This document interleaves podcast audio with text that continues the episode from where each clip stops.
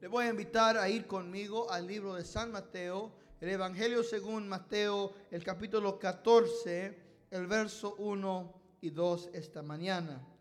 Yo quiero comenzar una serie nueva de mensajes sobre este tema y sobre el, la persona de nuestro Señor Jesucristo, sobre el tema el Cristo que no puedes ignorar. Hermanos, en nuestros tiempos estamos pasando por un momento uh, crítico en la historia de nuestra nación. Y muchos uh, han ignorado a la respuesta, han ignorado a la solución. Yo le digo, hermano, esta mañana que hay un Cristo que usted no puede ignorar. Él es la respuesta para tu vida. Él es la respuesta para e, nuestra nación y para las naciones del mundo. Y si usted y yo nos acercamos a Él, encontraremos la solución que tanto buscamos en nuestra vida diaria y también la solución que tanto necesita nuestro país.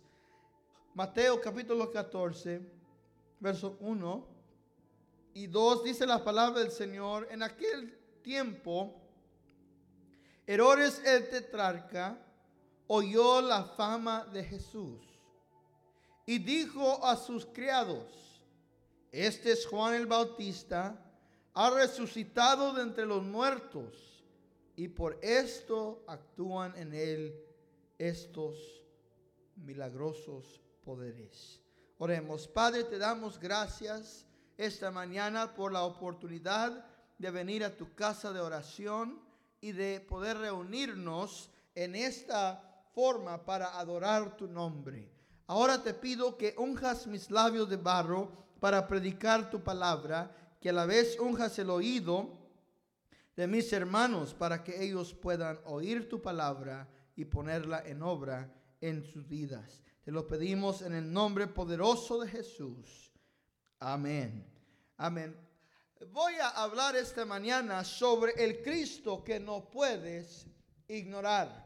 Y tenemos esta mañana sobre, como nuestro ejemplo, a el rey Herodes. La palabra del Señor le llama Herodes el tetrarca. Este era Herodes Antipas, uno de los hijos del el rey Herodes el Grande, el cual usted y yo conocemos como el rey que quiso matar al niño Jesús.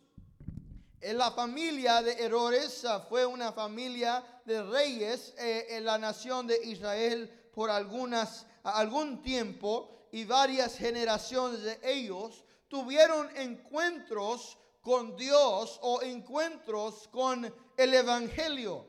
Sin embargo, ni una de esas generaciones jamás pudo tomar ventaja de ese mensaje y todas esas generaciones perdieron la oportunidad de conocer al Señor Jesucristo y de conocer a Dios. Herodes el Grande, como usted sabe, cuando vinieron a él los reyes magos del oriente pidiendo información sobre el rey de los judíos nacido ah, en, en ah, Israel, e, e, Herodes lo quiso matar y mató a los inocentes en Belén. Luego vemos de este rey Herodes, el cual fue, fue aprobado o fue provocado por Juan el Bautista. Cuando Juan el Bautista le, le dijo que él estaba viviendo en adulterio y este rey se enojó contra Juan y, lo, ah, y le quitó la cabeza,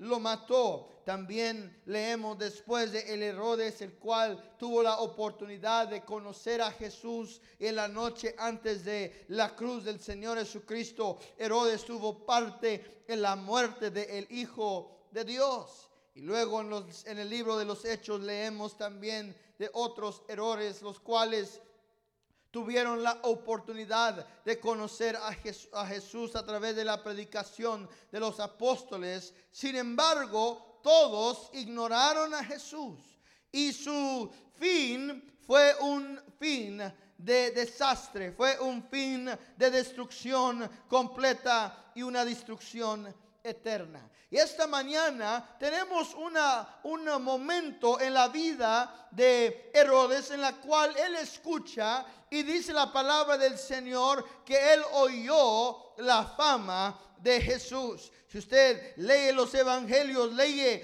ah, sobre la fama de nuestro Señor Jesucristo, la cual se desparramaba sobre Galilea y sobre Judá y las regiones alrededor la fama de un, Cristo el cual sanaba enfermos, el cual levantaba a los ah, muertos de la tumba, el cual podía curar al leproso. La fama de un Cristo el cual predicaba con autoridad y con poder. Y esta fama se difundía sobre toda la región y se, se juntaban multitudes alrededor del ministerio de nuestro Señor Jesucristo por el deseo de conocerlo a Él. Esta fama, este testimonio llegó al oído del el tetrarca, uno de los tres reyes uh, Herodes que reinaban, hijos de eh, Herodes el Grande, que reinaban en el mismo tiempo distintas regiones de Israel. Esta fama llegó hasta el palacio. Esta fama llegó hasta el lugar más alto de autoridad del gobierno en la nación de Israel. Y le digo, hermano, esta mañana que la fama de nuestro Señor Jesucristo hasta el día de hoy no se ha no ha fallado y sigue difundiéndose de nación en nación, de ciudad en ciudad y de generación en generación. Dos mil años después de su muerte todavía predicamos a Cristo y la fama de Cristo se sigue difundiendo y ha llegado hasta tu familia y ha llegado hasta tu corazón. Si usted conoce a Jesús, diga amén. Si usted conoce la fama de Jesús, diga amén. Y se tiene testimonio de su poder en su vida, debe alabar a Dios esta mañana por esa poderosa obra de nuestro Señor Jesucristo en su vida. Sin embargo, a Herodes no pudo lograr la fama de Jesús, no pudo lograr el testimonio de nuestro Señor Jesucristo. Dice la escritura que cuando él escuchó la fama de Jesús, cuando él oyó de los milagros, él oyó de la autoridad de la predicación de Cristo, él oyó del ministerio de nuestro Señor Jesucristo. ¿Qué dijo el tetrarca? ¿Qué dijo el rey? Él dijo, Juan ah, dijo, este es Juan el Bautista resucitado de los muertos. Ah, es una aparición de Juan el Bautista y es por eso que él tiene este poder milagroso y opera en él. Hermano, él estaba tratando de explicar el ministerio del Señor Jesucristo y estaba tratando de, de, explicar la forma, la manera en la cual un hombre podía hacer las obras que Jesús hacía. Y su resultado, su, ah, su respuesta es decir, este es Juan el Bautista, el cual ha resucitado de entre los muertos y ahora su espíritu ah, está visitando a la nación de Israel y haciendo poderosas obras. Mire hermano, esta es la primera realidad que entendemos esta mañana, que Jesús de Nazaret no es fácil de explicar. Cuando usted y vemos la persona de nuestro Señor, cuando usted y yo vemos la historia de Cristo que ha marcado la historia del mundo de tal manera que midimos el tiempo e, en este tiempo antes de Cristo y el tiempo después de Cristo. Tenemos un Cristo no fácil para explicar. En su tiempo no lo entendían y no lo podían explicar muy bien porque él era el hijo de un carpintero. Sin embargo, sanaba a los enfermos y resucitaba a los muertos. No era eh, estudiante ni graduante de un seminario. Sin embargo, predicaba con autoridad profética y su mensaje cambiaba los corazones de los hombres. Él no, e, e, él era hombre, tal como usted y. Sin embargo, tenía la autoridad para sanar, para, para perdonar pecados. Este era un Cristo no fácil para explicar. Hasta 400 años después de la ascensión de nuestro Señor Jesucristo, la iglesia todavía estaba batallando para explicarlo. Algunos decían que Él era solamente un hombre. Otros decían que él era Dios y no hombre. Otros decían que él era una aparición. Se reunieron los teólogos eh, en Calcedón para poder hacer una, una definición completa de la persona del Señor Jesucristo. Y ellos determinaron que era la, la expresa enseñanza de la Escritura, que Jesucristo de Nazaret era ciento por ciento Dios y ciento por ciento hombre, tanto Dios como si no fuere hombre, y tanto hombre como si no fuere Dios, igual a Dios en su deidad, igual al hombre en su humanidad. Oh hermano, y dos mil años después de, de, la, de la ascensión de nuestro Señor Jesucristo, todavía el hombre batalla para explicar a Cristo. Se han escrito más de cien mil libros sobre la persona del Señor Jesucristo. Y eso significa que si usted leyere un libro de la persona de Jesús por día, usted tardaría 273 años para leer toda la colección de libros que se han escrito sobre el Señor Jesucristo. Sin duda, Herodes no lo podía explicar porque él es un personaje mucho más allá y mucho más grande que la explicación humilde de la humanidad y del hombre. Sin embargo, al leer la palabra del Señor, entendemos que Él es el Hijo de Dios, que Él es el Hijo del hombre, que Él es el Rey de reyes y Señor de señores, y que Él es el que ha muerto sobre la cruz del Calvario para redimir y para salvar a la humanidad. Difícil de explicar a veces es nuestro Señor, pero Él es el personaje más hermoso y más bello de toda la historia de la humanidad. Y a Él sea y será toda la gloria y toda la honra por los siglos de los siglos, porque Él es Señor y Él es Dios. Hermanos, Herodes batalló para explicarlo. Entonces, ¿qué hizo? Lo quiso explicar a su propia manera. Lo quiso bajar ah, de lo que él era y explicarlo con una explicación más baja, más pequeña, para, para quitarse de su conciencia ah, su culpabilidad o su contabilidad a esta persona, la cual tenía tanta autoridad en la nación de Israel. Muchos hacen lo mismo hoy. Quieren dar una explicación menor a, la obra de Dios. Quieren ah, deshacerse con su explicación de su contabilidad a Dios. Quieren ignorar que hay un Dios vivo y hay un Cristo el cual, al cual usted y yo tenemos que responder. Si usted ha visto las excusas que usa el hombre, son muchas y son varias. Las excusas del hombre son ah, ah, para, para aliviarnos de nuestra contabilidad hacia Dios. Y aquí tenemos en, nuestra, en nuestro tiempo lo mismo que, que Herodes quiso hacer en su tiempo. Querer explicar a Dios y querer quitarnos de la responsabilidad. Algunos dicen, no, la religión es para los débiles. Yo soy fuerte, así que no necesito la religión, no necesito a Cristo. Otros dicen, no, la palabra o la Biblia es un libro anticuado. Eso ya pasó de moda, ya no me interesa a mí. Otros dicen, no, e, e, esa, la iglesia está llena de hipócritas, así que yo no quiero ser parte de eso, no quiero ser parte de esos hipócritas.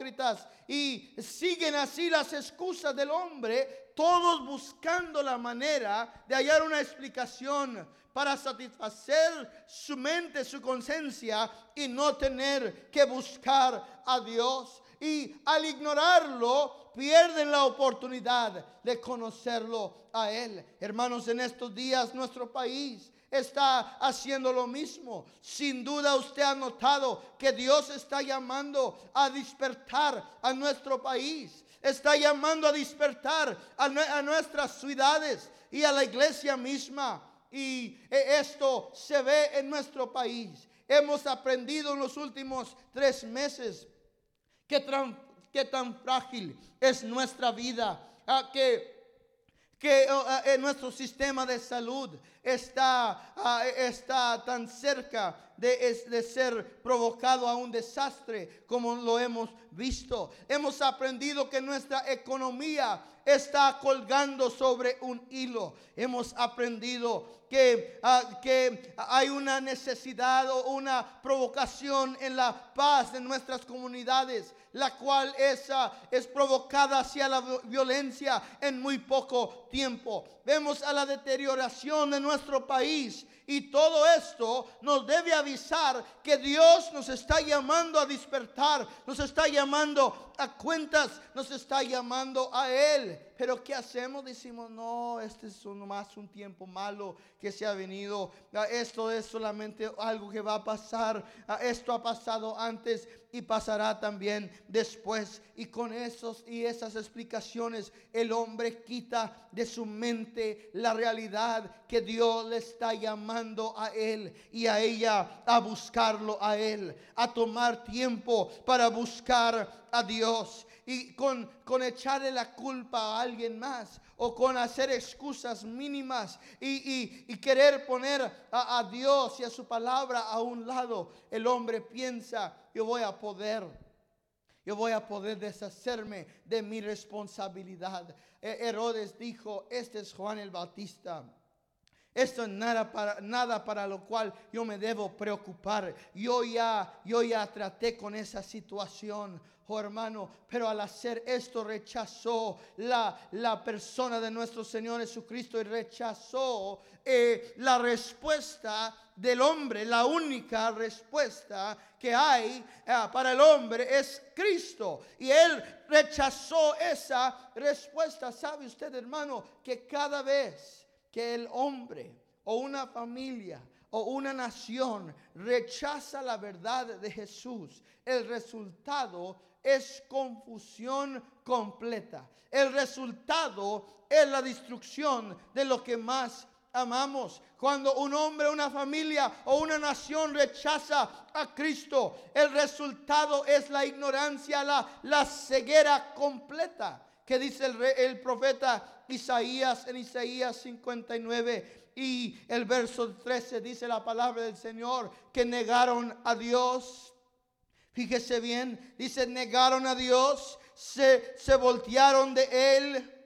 ¿Y que dice la palabra del Señor? La justicia se regresó de ellos y la justicia cayó en la calle y la verdad cayó en, entre los pueblos y no se encontraba justicia en ellos. Por lo tanto, dice la palabra del Señor, la justicia está lejos de ellos. Y la justicia o la rectitud de Dios no nos ha sobrevenido, sino que ah, la esperanza y la luz se les ha apagado y ahora su, su día de luz se ha convertido en tinieblas. Caminan en las tinieblas como un ciego y como un ciego que no tiene ojos trompiezan al mediodía. Hermano, fíjese bien lo que dice la palabra del Señor. Cuando el hombre niega a Dios, cuando el hombre rechaza a Dios, el resultado es simplemente y sin, sin poder evitarlo la confusión, esa la, la, la ceguera del hombre y la oscuridad a su alrededor. Si usted y yo leemos la palabra del Señor, entendemos que hoy muchos están caminando en tinieblas y en ceguera al mediodía, cuando debe de haber más luz, hay más tinieblas. Cuando debe de haber más revelación, hay más ah, confusión. Cuando debe de haber más entendimiento, hay menos entendimiento. ¿Por qué? Porque el, el, principio de la sabiduría es el temor a Dios. Y cuando el hombre o la nación rechaza a Dios como su respuesta, el hombre pierde la respuesta, la respuesta completamente. Errores, errores hizo esta decisión rechazó a Jesús, lo ignoró y por lo tanto entró en confusión y entró en ceguera espiritual, la cual estaría en su familia por generaciones. Al contraste, hermano, esta mañana tenemos otro pueblo en este mismo capítulo. E, e, este pueblo era la, gente, el pueblo de Galilea. La, la, región de Galilea estaba llena de personas simples, sin mucha educación. A muchos de ellos vivían ah, por el mar, vivían como pescadores. Era una región donde quizá ah, no había tanta, tanto entendimiento o filosofía o alguna educación muy profunda. Sin embargo, cuando ellos escucharon la fama de Cristo, dice la escritura que ellos lo siguieron a él. Dice la escritura que lo buscaban a Jesús, lo seguían. Jesús, ah, cuando él escuchó de la muerte de Juan el Bautista, se fue a un lugar solo a orar. Pero esta multitud no se detuvo en eso, sino que fue a buscarlo. Lo fue a buscar y, y rodearon toda esa región hasta encontrar al Señor Jesucristo. Lo buscaban porque entendían a que aunque no lo podían explicar, que ellos querían, lo querían a Él y que ellos deseaban tener en su vida lo que Él era y la realidad de su ministerio era algo grande para ellos. Esta multitud, dice la escritura, que lo buscó, lo siguió, lo halló. Y este, este fue el resultado para ellos. Dice la escritura que Jesús los vio a ellos. Hermano, no sé si usted ha pensado en esto esta mañana, pero Dios te ve. Quizá tú piensas, Nadie ve mi necesidad. Nadie ve el problema de mi familia. Nadie ve la crisis por donde yo estoy pasando. No, hermano, Dios te ve. Si tú estás clamando a Él, si tú estás buscándolo a Él, su ojo es hacia ti. Dice la escritura que Él, Él mira de lejos al altivo pero Él se acerca al humilde y al contristado de corazón. Y esta mañana Dios se acerca a ti porque te ve. Él ve la necesidad en tus finanzas. Él ve la necesidad en tu familia. Él ve el sueño que hay en tu corazón. Alguien alabe a Dios porque nuestro Dios no es ciego, sino y tampoco no ha cerrado su ojo hacia nosotros, pero Él ve y Él entiende y dice la escritura que él los vio y tuvo compasión de ellos. Se, se, movió en compasión hacia ellos. Y dice la escritura que les dio la bienvenida. San Lucas al describir esta, esta expresión dice que les dio la bienvenida, les, les dio la oportunidad de entrar hacia su vida, a, tener y participar de su grandeza. Esta mañana el Señor Jesús te ha dado la bienvenida.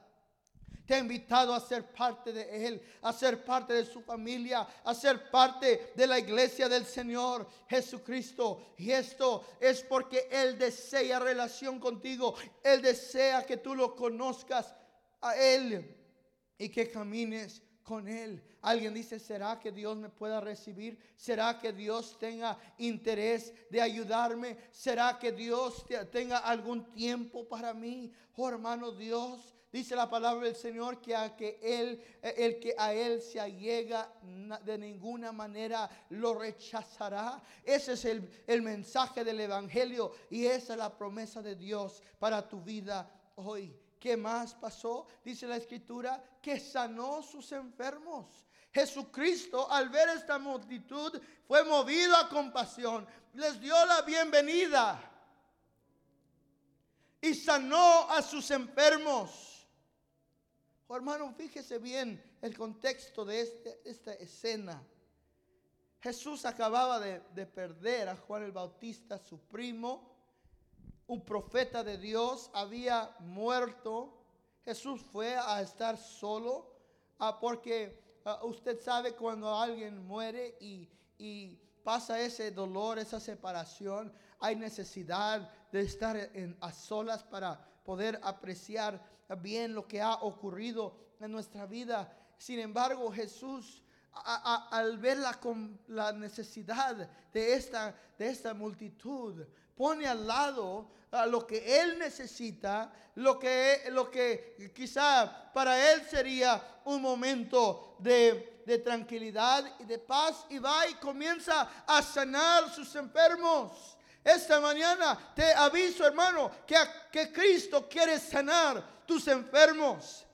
Ah, e, esa expresión significa que la multitud, no todos estaban enfermos, pero muchos de ellos sí estaban enfermos y Él sanó a sus enfermos, sanó a aquellos que estaban ah, en necesidad. ¿Cuáles enfermos tienes tú en tu casa esta mañana? Quizá tienes un hijo perdido, quizá tienes un esposo rebelde contra Dios, quizá tienes una, una enfermedad crítica en tu salud. Esta mañana el Señor Jesucristo dice, yo soy el sanador de tus enfermos, tráemelos a mí.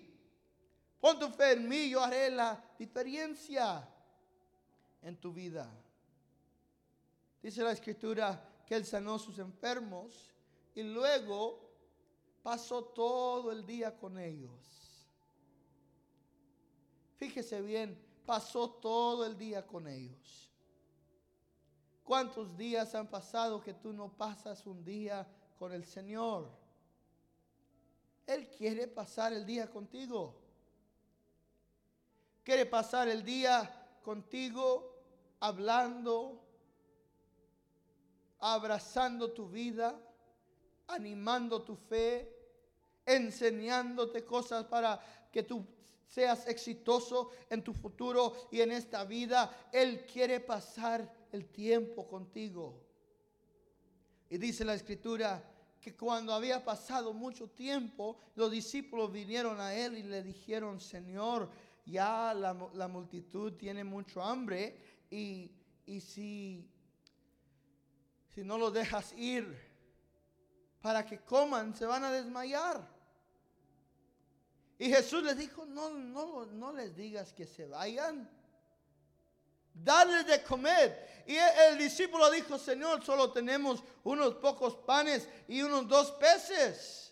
¿Qué es esto para toda esta multitud? Sin embargo, el Señor Jesucristo le dijo, dile a todos que se sienten y ese, ese día no solamente, no solamente sanó sus, sus enfermos y no solamente pasó tiempo con ellos, pero también les dio de comer. Y esa multitud comió pan y peces, comió la divina, milagrosa mesa del Señor provista por la, por la fe y la gracia del Señor Jesucristo. Y ese día más de, más de cinco mil personas disfrutaron una cena con el Señor. ¿Será que Dios pueda esta mañana multiplicar lo que tú tienes en tu vida y hacer eso poco que tú tienes más grande que lo que es. Quizá tú, tienes un sueño esta mañana, pero no tienes los recursos para lograrlo. Quizá tú tienes una necesidad, pero no tienes los recursos para suplirla. Ven a Cristo. Pon tu fe en Dios. Mira hacia Él. Y tú verás que Él hará de lo poco mucho. Y de lo insignificante hará algo grande. Y tomará esos, esos recursos que tú tienes y los multiplicará. Porque Él está él está interesado en tu bien. Él está interesado en tu vida. Hermanos, esta multitud comió los panes y los peces ese día. Comieron ¿por qué? Porque tuvieron hambre de Cristo. Tuvieron un deseo de conocerlo a Él. Lo buscaron. ¿Y qué dice la palabra del Señor? Búscame y me hallarás. Clama a mí, yo te responderé. Esa es la palabra de Dios. Esa es la, la promesa de Dios para tu vida hoy. Si tú clamas, Él responde. Si tú buscas, lo hallarás. Oh hermano, este es el Cristo el cual no podemos ignorar. Ese es el Cristo el cual tú no puedes dejar fuera de tu vida, dejar fuera de tus decisiones. Ese es el Cristo Estados Unidos, el cual no puedes dejar fuera de este día de crisis, de esta, este momento de, de ansiedad. La respuesta es Cristo. Y el que lo busca a Él hallará sanidad y hallará paz. Y hallará provisión. Dice la palabra del Señor bendito los que tienen hambre y sed de justicia, porque ellos serán saciados. Si tienes hambre de Dios esta mañana, si tú lo buscas, lo hallarás. Tú dices, pastor, pero yo no puedo ir al altar, no puedo llegarme al altar para orar, para recibir eh, eh, lo que yo necesito, hermano. Ahí donde usted está, usted puede recibir la poderosa presencia de Dios, la cual hace toda la diferencia en su vida. Usted ahí donde está activando su fe, motivando su fe hacia Dios, puede recibir un milagro esta mañana y puede recibir la resolución que usted necesita y cual usted desea. Ese es el Cristo que no podemos ignorar, porque Él está en todos los cuartos, en todas las casas, en todos los pueblos, en todas las naciones de todo el mundo y está ahí presto para ser invocado. Y cuando usted clame a Él, Él responderá y Él hará el milagro poderoso en tu vida. Dice la historia de una niña la cual nació paralizada. Ella era parte de una familia musulmana. Y esta niña había crecido en este hogar, este hogar musulmán, y ellos tenían la fe de que si la llevaban a Meca, el lugar santo de los musulmanes, que ella sería sana. Y llevaron esa pobre niña paralizada a Meca, una jornada larga. Y entre ahí esa grande multitud de adoradores de el Dios de los musulmanes. Ellos buscaron la sanidad y no la encontraron. Regresó a casa sin duda desanimada y desanimadas, desanimados sus padres. Y esa noche ella se acostó a dormir y recordó que en los estudios de la Corán el libro de los musulmanes, estaba la mención de un profeta en Galilea que sanaba a los enfermos. Los musulmanes no creen que Jesús es el Hijo de Dios, pero sí creen que es un profeta. Y cuando ella leyó de este profeta llamado Jesús, el cual sanaba a los enfermos en Galilea, ella, una niña musulmana, retirada completamente, de la persona del Señor Jesucristo o de la historia de los evangelios, retirada completamente de la iglesia, sin ninguna más información, sino que ella leyó que Jesús de Galilea sanaba a los enfermos. Ella oró y dijo, dijo Jesús, si todavía sanas a los enfermos, sáname a mí. esa noche ella se acostó a dormir y después de algunas horas sus padres escucharon un grito salir de su recámara y corrieron a la, a la recámara de la niña y la vieron andando de un lado a otro en su recámara completamente sana de su parálisis. Y ellos dijeron, esto lo ha hecho el profeta Muhammad, esto lo ha hecho Alá. Ella dijo, no, esto lo hizo Jesús. Dijo, porque esta noche se me apareció un hombre vestido de blanco y dijo, yo soy Jesús de Nazaret. Y ella recibió sanidad. ¿Por qué? Porque buscó al Cristo que no puedes ignorar. Y el que lo busca, lo hallará. Oh hermano, ahí donde tú estás, activa tu fe. Mueve tu fe hacia Dios y tú verás su gloria en tu vida verás su gloria a favor de tu familia. Herodes perdió, su oportunidad, pero tú no la pierdas esta mañana. Búscale. El hambre de Dios es el poder fuerte que hay en tu vida hoy para provocar un cambio.